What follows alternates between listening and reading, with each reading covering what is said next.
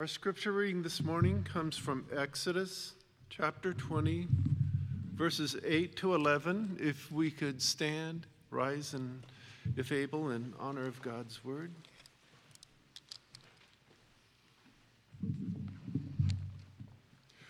Remember the Sabbath day to keep it holy. Six days you shall labor and do all your work. But the seventh day is a Sabbath to Yahweh your God. On it you shall not do any work, you or your son or your daughter or your male servant or your female servant or your livestock or the sojourner who is within your gates.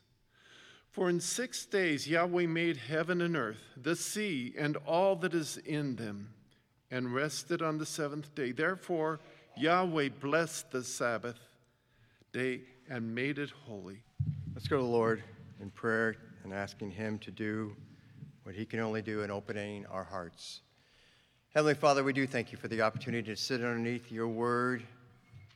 Father, I pray that you'll use the message today to touch the hearts of all of us, that we will be convicted, that we will want to have a time of introspective gathering of our thoughts, pondering of the truths that we heard, and, want, and look to to apply the truths that you have given us this day in such a way that it brings glory to you as we assess what this means, this, this Sabbath. Thy will be done. In Christ's name we pray. Amen. Well, this morning's message is titled, Does the Sabbath Belong to You or Your God? And when we're speaking of the Sabbath, sometimes uh, we can get confused because we're thinking Old Testament. And when we hear Sabbath, I hope your, your, your mind is translating that a little bit to understand it as a Christian Sabbath. It's the day we know of in the New Testament, it's referred to as the day of the Lord. It's the Lord's day. It's here, today, this day of the week that we have gathered together. And we've, this is the third and final week on the study of the, of the Sabbath. Uh, and we've had weeks. Uh, the first week we were grounding the Sabbath. We could see that it wasn't grounded in the Old Testament as the foundational starting point. No, it went all the way back to creation, and we looked at that. And then uh, last week we looked ahead onto, onto the eternal rest or the eternal Sabbath that we will have and enjoy with Christ. And this week we finally get to the, the how portion of it. How do we honor the Sabbath? It's where the rubber meets the road. It's where some of them have come up and asked me, Are you going to be able to tell me if I put forth to you, I give you this scenario, you're going to tell me whether or not that's honoring the Sabbath? Well, I hope it's not me doing that. I hope it's actually the principles that we'll learn and that you will see that we're going, uh, that the Bible gives us principles as a guide or a filter to work through those questions. We pass that, our questions of what is appropriate and what is not appropriate to do on this day, on this Christian Sabbath day, as we give this day unto the Lord, one day in seven. It's definitely unique. Before we get into that, I want to give you, rather than a question like I normally give you to, to, to, get your minds thinking, I'd like to give you a summary statement to make sure everybody's on the same train at the same stop so we can move forward to our last stop. So, here is the summary of statement of what we've learned in the last two weeks. And hopefully, therefore, anybody who's just coming in today, you can go, okay, I got an idea. I'm ready to go. Let's move forward. So, here, uh, listen to this God's rest, and we, when I use the word rest, it was the other word. Remember, uh, Shabbat, or the Sabbath, means to cease from activity. But we learned in Genesis 2:15 when God says Yahweh God took the man, he's referring to Adam and, and put him in the garden to work it and keep it. The word put there is most frequently in Hebrew translated uh, rest, and the rest that it speaks of is a dwelling rest, to dwell in the presence of. So what was happening in Genesis 2:15 when God was putting Adam in the garden, he's putting Adam in the garden where, where Adam will rest or dwell with God. That is the rest that we are headed to on the eternal rest that we look forward to. That is a taste of the rest that we have today. We accomplish that rest today by ceasing from our other activities. We come as a people of God to experience His dwelling rest with us here corporately as a taste of the eternal rest that we will have one day with, with God when Jesus Christ returns to earth to dwell with us for eternity. So hopefully you're up to speed with, okay, that's what the first two weeks was designed to teach you. Whether or not I did very well, I don't know. But at least you've got the summary statement. So let's take a look at this. We're going to, as you look at your, uh, your bulletin, you can see the outline. In the outline, I want to make sure that you see, uh, first off, there's a lot of bullet points. They're not long bullet points, so don't be overwhelmed by that. We're going to, bullet point one there, we're going to explain the fourth commandment. We're just going to go over briefly. In bullet point number two, we're going to get the understanding of the big picture. And I want to give you the big picture from the Jewish perspective. I've given you the biblical perspective as it relates to Christianity and the totality. What do Jews today see, think of when they hear the Sabbath? Because you might be surprised at what their viewpoint is and how much it aligns to what we know biblically, but they're missing a Savior. They still get the same end goal. They miss the Savior, Jesus Christ. I was fascinated to learn they get the same end goal. They just are missing a huge piece of the puzzle, a, the critical piece of the puzzle, I might say. And then you have the third point there is ha- how is the Sabbath day remember? That's where we're going to spend the most amount of time because I promise you that you would know the hows. And so if I leave you without teaching you that, then we're in a, we're in a tough place. The takeaway today, you see that on your bulletin outline. The takeaway is this Are your Sabbath day activities, you could say your Christian Sabbath day activities, driven by a heart that longs to be in the presence of your Savior, worshiping Him, or are you choosing to bring Him along to participate in your common personal pursuits? There is a big difference between those two understandings. And hopefully, we've laid some of the foundation for that as it relates to the uniqueness of this day.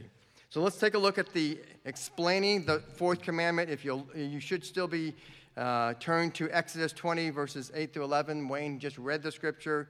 We'll quickly move through it because we've already talked a, a, a little bit about it, and I, I think I can. If you just bear with me, I'm going to editorialize as I move through this. I'm going to give you a little bit of a little stop and go so you can understand it.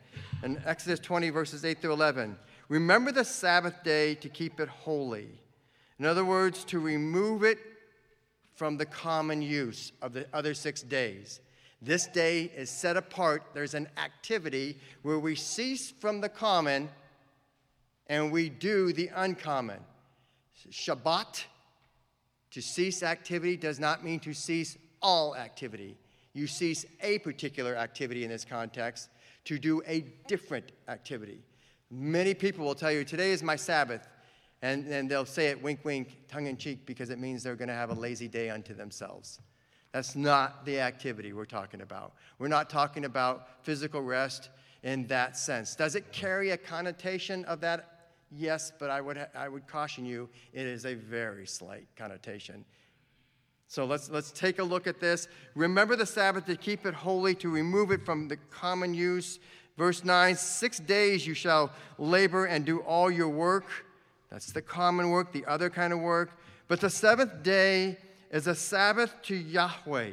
It's interesting if you have a King James Version or an NASB, that's a New American Standard Bible version, it will not use the preposition to, it will use the preposition of. One of the things I want you to see today is when, a, when something gets translated from one language, Hebrew in this case, to the English, there has to be decisions on what English words to use. It doesn't matter if they use the preposition of or to. The key here in the Hebrew is that little letter that is attached to the word is the letter lamed, and it's the lamed of possession. And you go, what is, come on, Nick, you're getting a little geeky on me. All that means is this is God's. This is Yahweh's day, not yours, not mine. It's possession, It's His Sabbath. He gets to determine what we do with it because it's His Sabbath. What are you going to do on your, on your Sabbath today, Nick? Well, it's not my Sabbath, it's God's Sabbath. So I'm going to do what He calls me to do. There's a different construct, a completely different mindset when you realize and how important. In fact, the Jewish uh, commentator we're going to read from today, um, he, he gets that. And it's kind of neat to see him word it the way he does. So let's continue on. On verse 10, but the seventh day is a Sabbath to Yahweh, your God. On it you shall do you shall not do any, and you could put the word common if you now that you have that understanding, any common work, you or your son or your daughter, your male servant or your female servant, or your livestock, or the sojourner who is within your gates, that's a foreigner who lives with you, who, in, who uh, excuse me, for in six days Yahweh, if you keep wondering why we keep saying Yahweh every time your Bible says capital L O R D, because in the Hebrew, that's what it's actually referencing, is the word Yahweh, which means the created one, the self, excuse me, the creator, the self existent one who comes into covenant he makes a covenant with his people. All that is packed into the word Yahweh. And when we think about he's the personal God of the Israelites, not of the rest of the ancient Near East. He's distinct, he's different. For in six days Yahweh made heaven and earth, the sea, and all that is in them, and rested on the seventh day. Therefore, Yahweh, and this was key, we did learn this in, in week one, blessed the Sabbath day and made it holy. And blessed is, some of, is one of the most ambiguous terms we as Christians use. Non Christians go, What the heck did they mean by that? You know, hey, bless you, brother. What does that mean? You know, good luck to you? We, we don't believe in luck. Good sovereignty to you? You, you know, what, what, what does that blessed mean? Well, in this context, uh, the, in, in the Genesis chapter 1, God already set it up for us to get it correctly in context. And it doesn't always mean this exactly like this, but in this one, on the fourth day, he fills the realms of the sky and the sea, the sky with, the, with all of the winged creatures, the, the, the birds, and the sea with all of the creatures that will swim about the water. And it says he blessed them and, and, they, and told them to be fruitful and multiply. It, the idea of blessing has that connotation, that understanding that what I am blessing you in, you will, it will happen. It will be efficacious. The result will be what I, what I instructed you to do. I guarantee it because I'm the agent that will make sure of it. So, guess what? This, the, the earth is filled, I should say, the sky is filled with birds. And the sea, it's filled with sea creatures, with fish. Well, then all of a sudden, that was in uh, Genesis 1.22. Then on day six, we get to the man, and he, he blesses mankind. He blesses the man. He says the same thing be fruitful and multiply. He's guaranteeing you will be fruitful and multiply. And we live in the world we live in, and we go, You are an efficacious God. You do, you accomplish. The outcome is guaranteed when you bless because you are the God who is sovereign over all. So when we get to, to day seven and he says he blesses the day, the idea is that it will accomplish what he said it, what he created that day to be. And that day was to be a Sabbath day, a day of rest, not rest from exertion, not that concept, but a day that would be the understanding of what we saw last week that ultimately, finally, eternally, we would live, we would dwell in the presence of our God in the activity of worship for eternity. That was what Adam was designed to accomplish here on earth and failed when he sinned. And that is what Jesus Christ, the last Adam, as referred to in Paul in Romans 5, that is what uh, Jesus Christ accomplished as the perfect, righteous Adam. He has accomplished it. He never fe- fell to sin, and He has made it possible for us to be in a state of rest with Christ Jesus. We have His presence, the, the Holy Spirit that He sent to dwell in us after He did for us what we couldn't do for ourselves. He died for our own sins. He, he was the one that only one authorized or worthy to, if you will, die for us because he's the only human being that was sinless who could, who could be the sacrifice for us. He accomplished all that we needed to accomplish in righteousness and failed to accomplish. Well, now, let me give you a quote as it relates to this understanding of the fourth commandment. This is from a, a theologian I highly respect, Kim Riddlebarger. He says this A life of toil and labor will be followed by an eternity of rest. Remember, the curse was toil and labor. There was difficulty in what we were to accomplish once, that's the curse, once Adam fell in the garden. The mission, the, the creation mission, is now ever a mission of toil and labor. A, a life of toil and labor will be followed by an eternity of rest. While we have already entered our rest in Christ, we have a, just a taste of it in Christ. We're experiencing this as a people of God today. While we already have entered our rest in Christ, as we cease from striving to enter heaven on the basis of our good works, you heard Pastor Mark explain that in the law and the gospel today in Galatians. We cease. We're not trying to be the old Adam that was trying to get to heaven by way of obedience, or, or at least a, to sustain our righteousness. And now we, as the, the, the, his progeny, those who come after him, now we're trying to attain some type of righteousness that can put us in the presence of God. No, no, no, no, no. We couldn't do that. We never could do that. Jesus Christ has accomplished that. And therefore, we have our rest from those kind of good works in an attempt to be able to be in, in the presence of Christ. There still remains the consummation. That's a kind of a theologian word that basically means the complete fulfillment. That's the consummation. There still remains the consummation, in other words, the complete familiar, famil, come on, Nicholas, fulfillment or the end goal. In Greek, it's called the telos. What was the end goal? We talked about the end goal of creation of the seventh day was to be in an eternal rest, a never ending rest with our God in His presence, worshiping Him.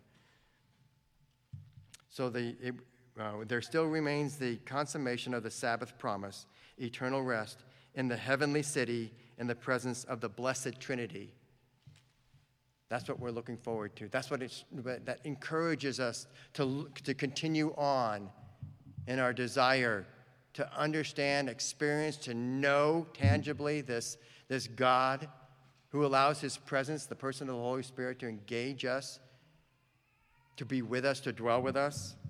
Well, let's continue on. Understanding the big picture, a Jewish commentary on the Sabbath. Let me read to you from this particular uh, Jewish commentator and his understanding of an overarching reality based on creation. Wait a second. You mean a Jew understood that the Sabbath didn't start in the Old Testament with the Old Testament law, the Sinai covenant, the covenant of Moses made at Mount Sinai? You mean they even saw it as starting at creation? Well, this guy does, and he's Jewish. Let's take a listen to what he has to say. The phrase, the Sabbath belongs to Yahweh, is so important, it's easy to miss its centrality. Just as in the seventh year of release, you're going to see the sevens. This, this theologian understands the connectedness to the seventh day and all of the sevens represented in the Old Testament. He's going to make a beautiful connection. I wish I had another week to preach on this. We need to keep, keep moving, or we're never going to get to the end of Exodus. Uh, this is for another day, but listen to how he connects this. Just as in the seventh year of release, man deceased from utilizing the land for his own business and benefit, so that the Sabbath day he deceased from using the day for his own affairs. See how he connected the, the sevens, uh, uh, one of, of uh, release of the land every seven years. You, you let it go, where you let it go, dormant isn't the right word, but you let it rest so that the, the, the land itself can get that rest so that the next six years it can produce the crop that the, that the Lord intended it. So even the land has this understanding of a Sabbath. And just as the intervals in regard to the release year and the Jubilee years are determined by number seven, so too is the number seven determined for that reoccurring day when man refrains from his own pursuits and sets it aside for God. In regular succession, he breaks the natural flow of time, proclaiming, and that break is, is made for the sake of the Lord. He's proclaiming the God, God's sovereignty by saying, I'm going to break from the natural flow of time of six days and allow something radically different to happen on the seventh day. The meaning which we have ascertained from the laws finds support in Isaiah 58, and we're going to talk more about it later on uh, today. And Isaiah 58 says this If you restrain your, this is God, by the way, speaking to the Israelites, if you restrain your foot on the Sabbath so as not to pursue your own affairs on my holy day. So God deals directly with this. He's, and we're going to see that he's, he's a, it's going to make, it's kind of a, a repentance statement if you've already failed to do it, and it's a warning if you haven't failed to do it. You need to refrain your foot from doing what it, it does. And he's going to share with us the blessing intended. Let's continue on from this uh, particular uh, commentator, Jewish commentator. Man normally is the master of his time. He is free to dispose of it as he sees fit or as is necessary as necessity bids him. The Israelite is duty bound, however, once every seven days to assert by word and deed that God is the master of time. One day out of seven. How many times have you heard one of the pastors use that? One day out of seven, one day out of seven. That's a biblical Jewish concept that you'll find in your Bible. It means significance and difference. One day at seven. It doesn't just mean this is just one of the days. It means a set aside, a set apart, a sanctified, a holy day. One day out of seven, the Israelite is to renounce dominion over his own time and recognize God's dominion over it. Every seventh day, the Israelite renounces his autonomy. The sin of the garden, Satan tricked Adam and Eve, if you will, their hearts. When I say tricked, he deceived. He got them to do that which they should not have done. They wanted autonomy. You can be like God if you'll take from the, the tree of the knowledge of good and evil. It's, it's brilliant that this, this commentator is using the word autonomy. You see the connection back to even the fall. I want to read this again. Even every seventh day, the Israelite renounces his autonomy and affirms God's dominion over it. In conclusion, Every seventh day, the Israelite is to renounce dominion over time, thereby renounce his autonomy and recognize God's dominion over time and thus over himself. Keeping the Sabbath is acceptance of God's kingdom and God's sovereignty. There's a lot packed into keeping the Sabbath. Let's hear how the Jews continue to celebrate it. I'm not talking about a liberal Jew. I have a liberal. Um, Oh, Nicholas. Temple, just a block down the street from me. And they are liberal. They don't adhere like they, the more conservative Jews do exactly. They adhere to parts. But I want you to hear from a conservative Jew of what, and, and the Jewish families, what looks like, even today. And when I'm reading this, remember that the Jewish days start basically, roughly, sundown, 6 p.m., and that's the beginning of the day, and it goes to 6 p.m. the next day. Don't think of it the way we think of days. We start in the morning and we go from morning to morning. They go evening to evening. So listen to this as this Jewish commentator writes this Friday afternoons are spent bustling and hurrying to make preparations before sunset. You're going to see that today come back to us as Christians. There's a preparation. Last minute shopping, food prep, getting children ready. At sunset, everyone gathers around a table to light candles and say a prayer. It goes like this Blessed are you, God, ruler of the universe, who sanctified us, in other words, set us apart, with the commandment of lighting Sabbath candles. The next 24 hours are spent eating, singing, and praying. On, the, on Saturday morning, you wake and go to synagogue to hear the Torah. That's the law and the prophets. That's all of the other writings. That's the, that, that they, they, they write, they read aloud at the synagogue. In fact, as I think about that, I used the word temple before. The, the place down the road from me is a synagogue, not a temple. You'll likely hear an exhortation on the scripture to love God and serve your neighbors. Ah, That was the very thing that Jesus did when he summed up all the commandments into those two commandments. Interesting. You see that they get some of it, they miss the whole Savior. After that, you, you head home with family and neighborhood friends. Come Saturday evening, you'll share another celebratory meal welcoming the eighth day. This eighth day is the first day of the week, the new week, full of new tasks and opportunities. So they look ahead to the new tasks and opportunities of the week. Interesting, we celebrate the Sabbath on the first day of the week because that is the day that Christ accomplished that which we could not accomplish. He accomplished the, the ability for us to be reconciled back to God by rising from the death that he suffered as an atoning death for us, taking our death upon his shoulders. And we recognize that. So we don't celebrate the Sabbath as the last day of the week. The Christian Sabbath is the first day of the week. It's the new work that Christ has done. Well, let's take a look. This third point here, and this is where we'll spend the most amount of time. How is the Sabbath day remembered and kept holy? Let's take a look at this. Will you do me uh, the favor, the blessing, different kind of blessing? I have no sovereign agent agency to make things happen other than to ask. Would you please open your blue hymnals in front of you? At the back, of the hymnals, you'll see the pages start to show up on the bottom of the page. Go to page 682 in your hymnal. This is the Baptist Confession of Faith. In fact, it's the 1689 Baptist Confession of Faith. For those of you who don't know what a confession of faith is, it's merely a written understanding of the theology that, we, that a church holds to, a local church or a, or a group of churches if you have a, a uh, um, denomination that you're a part of. Every church has a confession of faith, only some put it in writing. If you go ask your pastor, for, or ask an older pastor that you were a part of that church, what do you believe? He's telling you his confession of faith. We are blessed that we, believe, we hold to a church, we have a church, that the confession of faith is all written out. All of the elders are consistent in their, their understanding and they're holding to this confession of faith. You go to a non denominational church and you can ask one pastor one thing and one pastor another because they don't have a detailed confession of faith that will lay out what they believe. And so you get into differences of belief, and that is divisive in a church.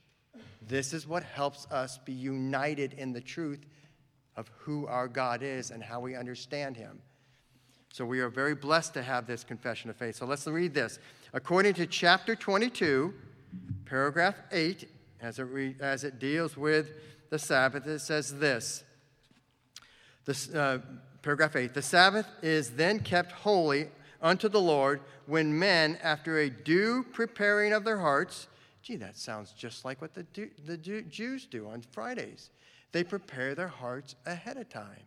Hmm, after a due preparing of their hearts, that, this would mean Saturday, after, Saturday evening for us, and ordering their common affairs, that which they do other than the, the day of the Sabbath, aforehand, do not only observe the holy rest all day long, excuse me, all day, from their own works, the key there is own works, those common works that, that they do to try and, and that they're doing throughout the week for their benefit, to, to, and they're good benefits. They're to benefit the family and to benefit income and to benefit taking care of this issue and that issue. Those are not issues we take care of on the Sabbath. Those are put aside on the Sabbath. From their own works, words, and thoughts about their worldly employment and recreations. I want you to understand recreations. Those are those activities that are designed to amuse or distract or take our attention away from the difficulties of, of whatever it is that we face. We are entertained. We, oh, I just want to take a break and watch this on Netflix, this, this movie. Well, what you're saying is, I, I'm, I'm, I just want to have a moment of entertaining where my mind isn't put in, into work. I can just enjoy what's coming at me. On the Sabbath, it's different. On the Sabbath, we want to not be entertained or distracted. We want to engage with our God because that is what refreshes us as we worship Him as we sing his, his hymns that are designed with such rich theology, for, that our soul is uplifted by the words themselves, and to hear other brothers and sisters, uh, their voices, no matter how bad they are. And I'm speaking in my own voice, if you have the, the, un, the misfortune of, of, of being seated close to me, it's, you can hear that brother and sister in their best effort singing forth the truths. And it's an encouragement. It's not that you go, oh, hopefully, it's not that you go, oh, Pastor Nick, I'm going to sit way in the back. No, but rather you are encouraged to say, even in the, the, the weakness of his ability to sing well, his soul is driven to sing forth the truths, the appreciation, the, the realities of who his God is. When our children do it and their voices crack because they're nearing their teenage years, or they can't, you know, their, their, their voices are different voices, we cherish that. It comes natural. Listen to the, the beauty of this child's voice. That's because we realize it's the heart singing forth. That's what the Sabbath is about. It's a beautiful time. So when we hear recreations, those are us centered. Those are focused on what we want to do, and they actually distract us from who God is and what God wants what God calls us. We have what's called the regulative principle here in the church. We only worship by way of how God in the Bible lists as he wants to be worshiped. Well, the same is true as the Sabbath. The Sabbath is his day, and thus we carry out the Sabbath. We break from our worldly employment on the Sabbath as much as possible. I want to put a caveat in there. I was uh, in, a, in a work uh, environment where I was required, based on seniority, to do shift work as my department saw fit, as my employer saw fit. So, what was my trajectory? Should, what it, should it be? It should be to work towards a day where I'm now senior enough that I don't work anymore on the Sabbath. I can say, no, I will turn down this job assignment because this job assignment is a privilege, and my, my greatest privilege is to worship God on the Sabbath, I now no longer have to worry about being put in that area where I, I can't do it anymore. I want you to hear if you're somebody who is a shift worker, then you're somebody who hopefully is on a trajectory that you'll get to a place. Don't, I don't want to be legalistic in saying that now that you're hearing this truth, where you are right now, you're in violation and therefore you are damned to hell. That's not what I'm saying. What I'm saying is that your heart is starting to realize these are the truths. This is what I long for. This is what I want. This is the trajectory I want to seek. Listen to Isaiah. You'll notice there, and I, am going to ask you to turn there. Isaiah 58, 13 to 14. Isaiah 58, 13 to 14. We're going to go through a few uh, of the verses here because I want you to see what the, the writers, the authors of the, the uh, London Baptist Confession of Faith where they are pulling this from. It is a, the, the Confession of Faith, the Baptist Confession of Faith, is a summary of our beliefs. It's not the Bible. But there are people who went ahead of us and did the digging to come up with this, and we get to go there and say, well, do we see, do we, is it as they suggested is so? And if it is, then I want to hold to that. So let's see what they have gotten or where they got this source from, this understanding. Isaiah 58, 13 to 14. Your, your uh, blue hint, hint, excuse me, Trinity hymnal does not have this in there. I'm sorry. It's really weird that they didn't put the cross references in there. It's in any other of our Baptist confessions of faith, the 1689. They all have the references, but you're just going to have to trust me. This is one of the verses that they reference here. It says this Notice it's an if then condition. If you turn back, the word in Hebrew is shuv. Shuv is either translated turn back or repent. Those are the only two translations you typically see of shuv. It is right for it to say turn back here and not be suggesting necessarily the, the uh, repentance because it's more of a warning to them. Don't do this. Turn back your foot from that. But if you, like me in the past, have failed to honor God, to make holy the Sabbath, it would be appropriate for you to repent, to ask for forgiveness of God for how you've handled the Sabbath in the past. It says this if you turn back your foot from the Sabbath, from doing your pleasure, he's, he's expounding on this, your pleasure on my holy day, oh, it's his holy day, it's his, he possesses it, and call the Sabbath a delight, not a duty. Remember, I used the, the wording earlier in catechism when I was a young boy in a different religious system. I was catechized. I had to go to catechism classes. And boy, if you didn't know your stuff, you'd get whacked across the knuckles if you could not know, if you could not recite whatever it was that your, was your homework that week. For me, catechism has a shiver. It gives me a shiver when I hear it. At least, at least as I look back, it was a duty. This is a delight. This is an absolute contrast to that understanding. Yes, we are to hold to it, it, but it's because God is so loving. His laws keep us out of sin, they free us from the bondage of sin. It's a delight to be, to, to come and understand and be, participate in the Sabbath and call the Sabbath a delight and the holy day of Yahweh honorable. If you honor it, excuse me, if you honor it, not going your own ways or seeking your own pleasures or talking idly. I still struggle with that. What I mean by idly, I can engage you in that fellowship room and I get off on some topics that I'm, i look back now on and I was, I was studying uh, for this week.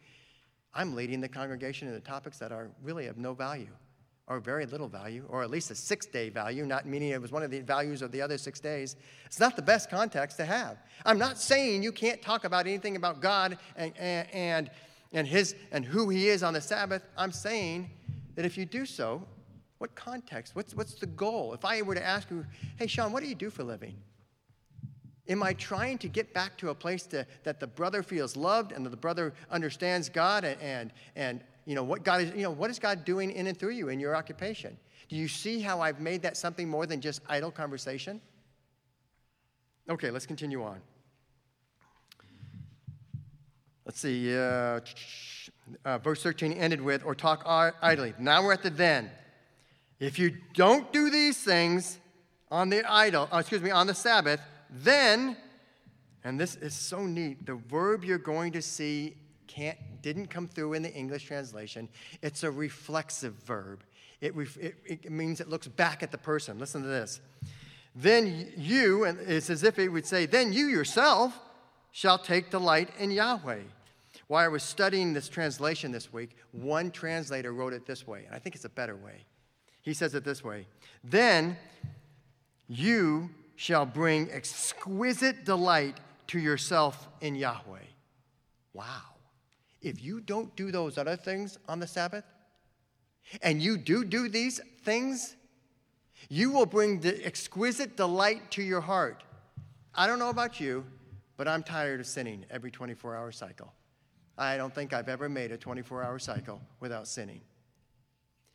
According to James 4 1 through 3, I'm going to give you a summary of that one. James 4 1 through 3 basically is saying, I do what I do because I want what I want.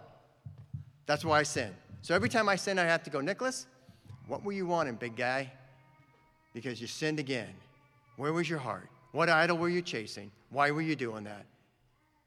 Well, when I'm delighting in, in God, I'm not sinning.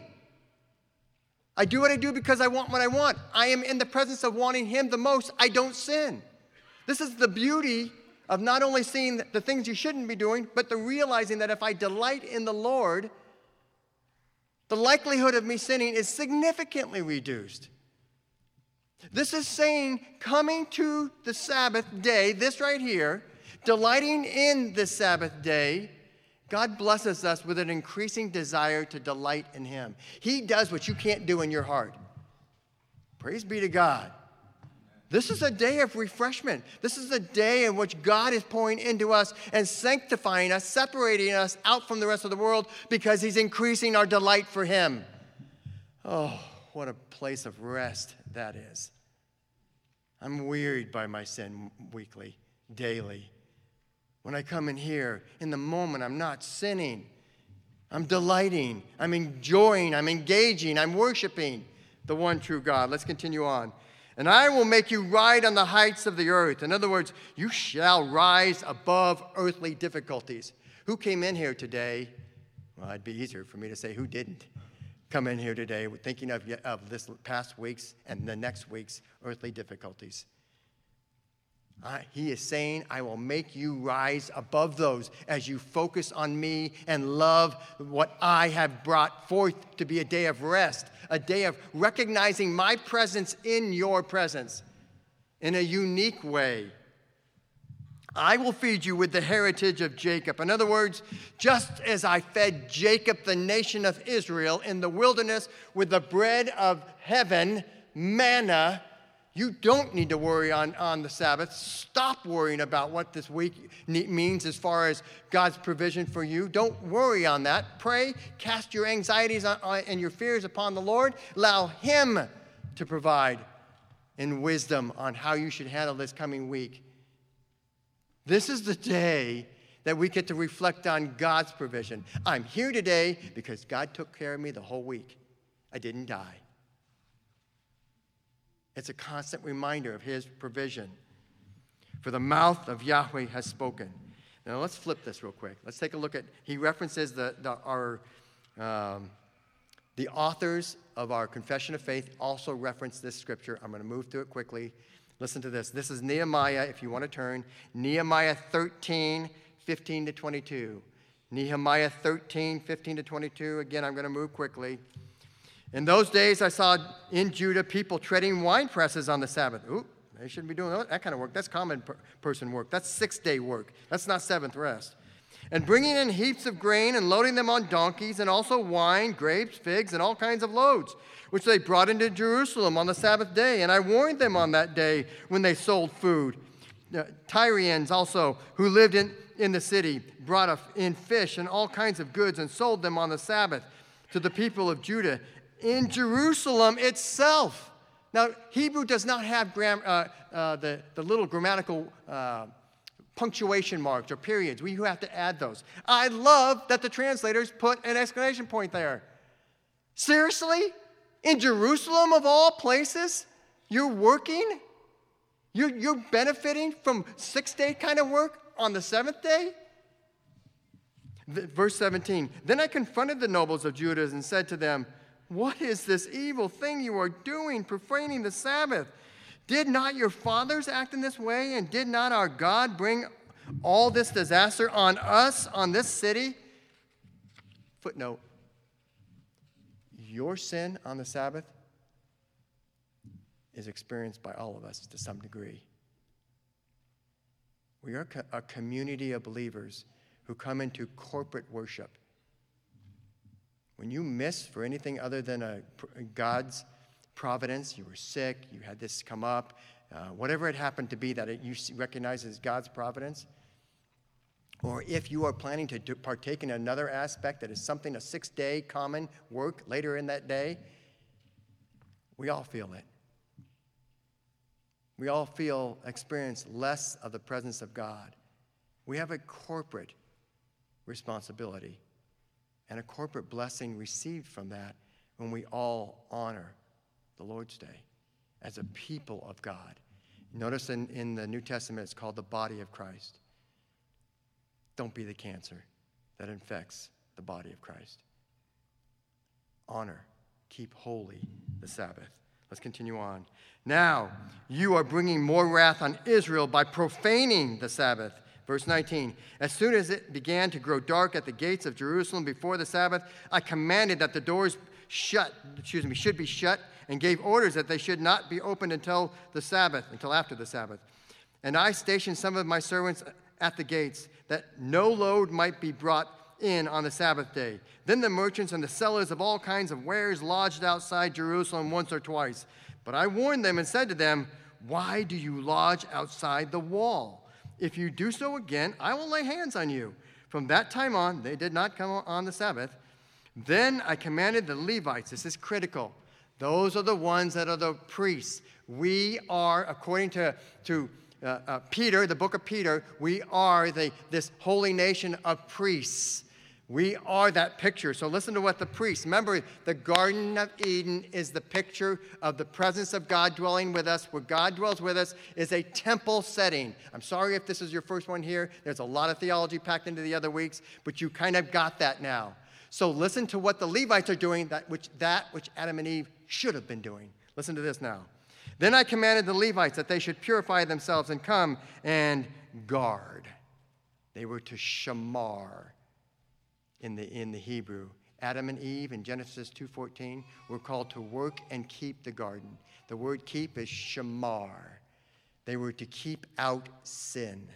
What are the Levites doing at the gate of Israel? They are guarding against the defilement of the Sabbath. They are doing as a priest what they should do. We, as a people of God, need to guard against us defiling this body of Christ by not keeping holy the Sabbath. This continues on. Then I can, verse 22, then I commanded the Levites that they should purify themselves and come and guard the gates to keep the Sabbath day holy. Remember this also in my favor, O my God, and spare me according to the greatness of your steadfast love. Let me give you a little application. Set aside your vocation in life and put away any seeking of your personal pleasures for one whole day. This isn't keep, keep the Sabbath service holy. This is keep the Sabbath day holy. And, and, and if you hear conviction on your, uh, coming from me, it's because I'm talking to myself.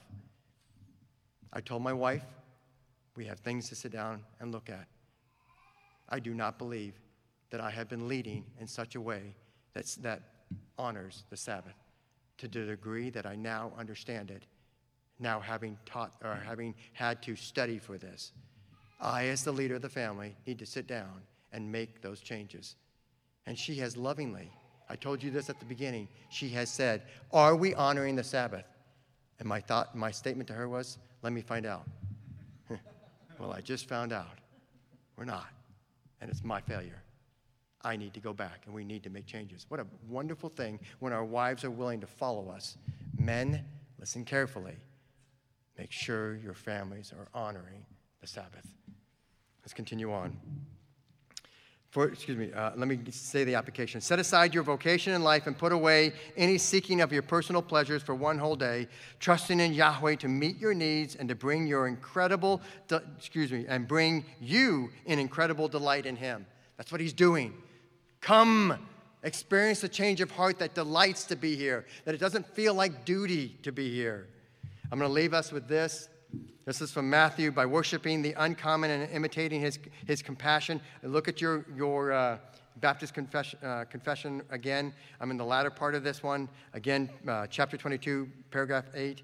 It, it ends with this. But are also taken up the whole time in public and private exercise of his worship and in the duties of necessity and mercy. I'm going to share with you this. I think the chapter break in Matthew should have been for Matthew 12 should have been backed up by a few verses in chapter 11. Because watch what happens in chapter 11 and then what, what proceeds in chapter 12. Go to Matthew 11, verse 28. Matthew 11, verse 28. I want you to see how Matthew lays this out. I don't know why I've never seen this before, and I'm so thankful that there are men way smarter than me that have studied this, that have showed me this, and it convicted my heart. Matthew 28, Matthew, excuse me, Matthew 11, verse 28 says this. Come, this is Jesus. He says, Come to me, all who are who labor and are heavy laden. They are weighed down. And I will give you rest. Well, what kind of rest are you talking about? Well, let's continue on. Take my yoke upon you and learn from me. A yoke is that which is harnessed over the shoulders of a beast of burden. So we see that they are heavy laden by this burden of the world.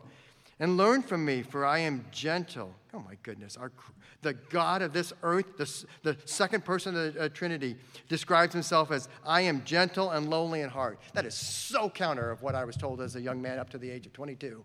I thought he was a lightning bolt chucking God. This is our Jesus. I am gentle and lowly in heart, and you will find rest for your souls. Oh, Jesus, I need that rest. For my yoke is easy and my burden is light. And then he goes right into the Sabbath. Watch verse, uh, chapter 12. At that time, Jesus went through the grain fields on the Sabbath. His disciples were hungry, and they began to pluck heads of grain and to eat. But when the Pharisees saw it, they said to him, Look, your disciples are doing what is not lawful to do on the Sabbath. He said to them, Have you not read what David did when he was hungry? Got to keep in mind, David is the earthly representative of the messianic king that will be pronounced later on. They're in the presence of the messianic king, Jesus Christ. The Pharisees are talking to the messianic king. Oh my goodness, let's take a look at this. He said to them, Have you not read what David did when he was hungry and those who were with him? How he entered the house of God and ate the presence of, excuse me, the bread of presence. All of your Bibles should have in it capital P. The God of the, the bread of presence is always supposed to demonstrate God's presence with us. Who is the person that is demonstrated by the fact that is, He's God with us? He's Emmanuel, Jesus Christ. They should be connecting all of this. That was a symbol of what I am. I am the bread of presence. I am the bread of life. I am the bread of presence. I am the one who made covenant with you in the Old Testament. I am the one who cares for you. I am the one who gave you the bread from heaven. I am the I am the bread of presence standing in front of you. And you want to follow these rules that you think make you righteous? I am God. Know that, and what he's basically saying, these men are worshiping me by being in my presence. He continues on, which, which is not lawful for him to eat, nor for those who were with him, but only for the priests. And David took, partook of it because of his role as that symbol. We can see the appropriateness of him taking that. Or have you not read in the law on, on the Sabbath, the priests in the temple profane the Sabbath are guiltless. How do they profane? They, they work. They work unto God. They're, not, they're, they're held guiltless. We continue on. I tell you, something not someone, something greater than the temple is here. He's talking about the kingdom of God. You stand in the, me- in the presence of the messianic king, therefore, the kingdom is here. You can't see that with your eyes because you're so blinded by keeping rules, thinking they, that, that that's what brings you righteousness. Pastor Pete talked on Judaizers, wanting to, to, to get people to believe that this, if you do these things, you somehow add to your righteousness, you add to the gospel. Blah. I, we do them out of gratitude. I'm not saying you do so you, you go you put the law away. I'm saying the law we can we participate in because we have hearts that delight in God. We know that the law frees us from the bondage of sin. We don't do it to attain righteousness as I was trying to do as a younger man in my life. I tell you, something greater than the temple is here. The temple always represents the presence of God. That's why that's written right there. And if you had known what this means, I desire mercy and not sacrifice, you would not have condemned the guiltless. For the Son of Man is Lord of the Sabbath. Wow. Jesus Christ just declared himself Lord of the Sabbath. I am the one who created the Sabbath, and I created it for man. The seventh day was created so that God, man could live in my presence for eternity. He's speaking for the rest of the, of the Trinity, the triune God. He continues on in verse 9. He went on from there and entered their, their synagogue. We're still on the Sabbath. And a man was there with a withered hand, and they asked him, Is it lawful to heal on the Sabbath? So that they might, and they, they asked, uh, excuse me, so that they might accuse him. They're looking to have that, that argument brought up again. He said to them, Which one of you has a sheep? If it falls into a pit on the Sabbath, will not hold, take hold of it and lift it out? Of how much more value is a man than a sheep? So it is lawful to do good, or as our uh, um, confession of faith talks about, acts of mercy and necessity. Taking the sheep out of the ditch is an act of, of, of mercy and necessity. Those are acceptable acts on this day, that is the Sabbath. So keep that in mind. If something happens and another Christian needs your help, it's a necessity or it's a mercy to them, then you can do that on the Sabbath and know that you're still honoring the Sabbath. He continues on. Then he said to the, to the man, Stretch out your hand. And the man stretched it out and restored, and it was restored healthy like the other. Jesus Christ is the Lord of the Sabbath. We need to remember that. That should drive us. But who is this Christ? Let me lead you with the, leave you with these six points. They're, they're just sentences I want to read. Jesus Christ created the Sabbath and the seven days of creation so that mankind could worship him in his presence ultimately for eternity. Adam sinned and alienated mankind. What does alienated mean there in our theology? It means that mankind was exiled from the garden, exiled from the presence of God. That's not what God designed, and God graciously creates a plan to fix that. If you were trying to get to heaven by your example of your righteousness, by following the law like I did for 22 years, you are going to go to hell because, as Pastor Pete taught today, you are going to, you have, we haven't just talked to, uh, about this, you have broken the law, and if you've broken one portion of the law, you've broken the whole law. You need a Savior, just like each of us has finally come to a place by God's doing in our hearts that we recognize it's Jesus Christ's uh, righteousness that we need, not our own. We're incapable of righteousness that saves and restores us unto the presence of God. Jesus was willing to die for our sins so that we could be reconciled back to God. And Jesus put us back on the trajectory to experience an eternal Sabbath. The fullness of our eternal Sabbath, worshiping Jesus in his physical presence, will take place upon his return. We have much hope ahead. If you have, number five, if you have never experienced Jesus' yoke, his salvation offered through the repentance of sin, that's his yoke. He didn't lessen the law. He says, I took the law on my shoulders so that the yoke that is on your shoulders is now light because I have performed what you are incapable of. I've taken the burden of perfection. I've taken the burden of, a, of your death onto my shoulders so that your load is now light as you realize it's all Christ. It's all Christ Jesus. If, you have never experienced Jesus' yoke, his salvation offered through repentance of sin, today is the day to do so and experience the true peace in his presence that can only come from God. And lastly, for the rest of us who mercifully, by God's granting us regenerate hearts that actually recognize what he has done, and we get no credit of our own, let us ponder what it truly means to worship the Lord on his day, the Christian Sabbath and I'll leave you with this takeaway. Are your Sabbath day activities driven by a heart that longs to be in the presence of your Savior, worshiping Him? Or are you choosing to bring Him along to participate in your common personal pursuits? Let's go to the Lord in prayer. Heavenly Father, we do thank you. We thank you for these truths. We thank you for, the, for this rightening, if you will, or writing of our perspective. If anyone was like me and was taught the Sabbath from a, a Pharisaical position, that it was a, something to do to earn righteousness, if you will, or at least feel righteous in your presence, and that would make us feel good, I pray, Father, that you will allow them to see that your Sabbath is not a, a, a, day that we are earning righteousness. Your Sabbath is a day that we stand in your presence because of what your son did and, can, and how he has given us his righteousness, that we could be in your presence. What a day of refreshment. What a day of blessing. Help us to, to work through a heart that delights in you. It's in Christ's name we pray. Amen.